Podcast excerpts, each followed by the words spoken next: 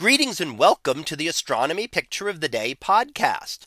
Today's picture for January 9th of 2024 is titled Thor's helmet.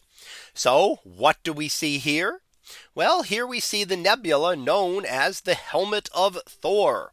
And you can see the great winged helmet here, perhaps in space, actually made up of gases that were expelled by what is known as a Wolf Rayet star. Now these are extremely hot and among the most hottest and most massive stars that exist.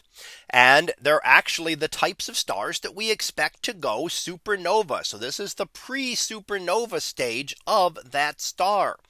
And as it becomes unstable, various parts are pushed off. So great stellar winds. And these are extremely massive stars are very hot, emitting a lot of energy and push out a lot of material. And that is what we see in our image today. We are seeing that material being expelled from the star and the patterns that it happens to form based on the details within the star and the nebula itself. So material continues to be expelled out. Now what this star is doing is building up to a supernova explosion. When will that happen? Well, we don't know. We know what has to happen at the center of the star for a supernova to occur, but we can't see into the center of the star. So we don't know exactly when that will happen. And what that, that key thing that needs to happen is to build up a core of iron we can get energy from nuclear fusion. And often in stars, that's fusing hydrogen into helium. And then in later stages, helium into carbon. Well, you can continue to do that up to iron. Iron element number 26 in the periodic table is the most tightly bound nucleus. So and up to that point you can gain energy from fusion. But if you want to get any energy from heavier elements, you have to use nuclear fission, which splits elements apart. So once you get to iron, you can't get any energy by fusing things together. And essentially the core of the star will continue to get hotter. It will collapse and it will get hotter and hotter until there is enough energy to start fusing iron together. Well, I just said you can't get any iron, any energy from fusing iron.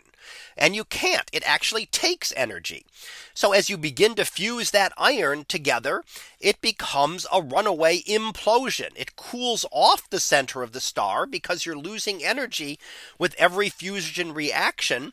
And the core will then collapse more down, heat up and continue the process until it completely implodes. So that core will just implode, collapsing everything downward. And then eventually will stop. And that is when you condense down to about the density of an atomic nucleus. It becomes what we call a neutron star. And at that point, the supernova is believed to bounce and the material will then be expelled out into space.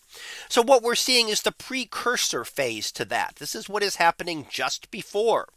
Now, will it become a supernova in a hundred years or a thousand years or a hundred thousand years is a good question. We don't know. We can't see into the interior of the star to see when it builds up that inner core of iron.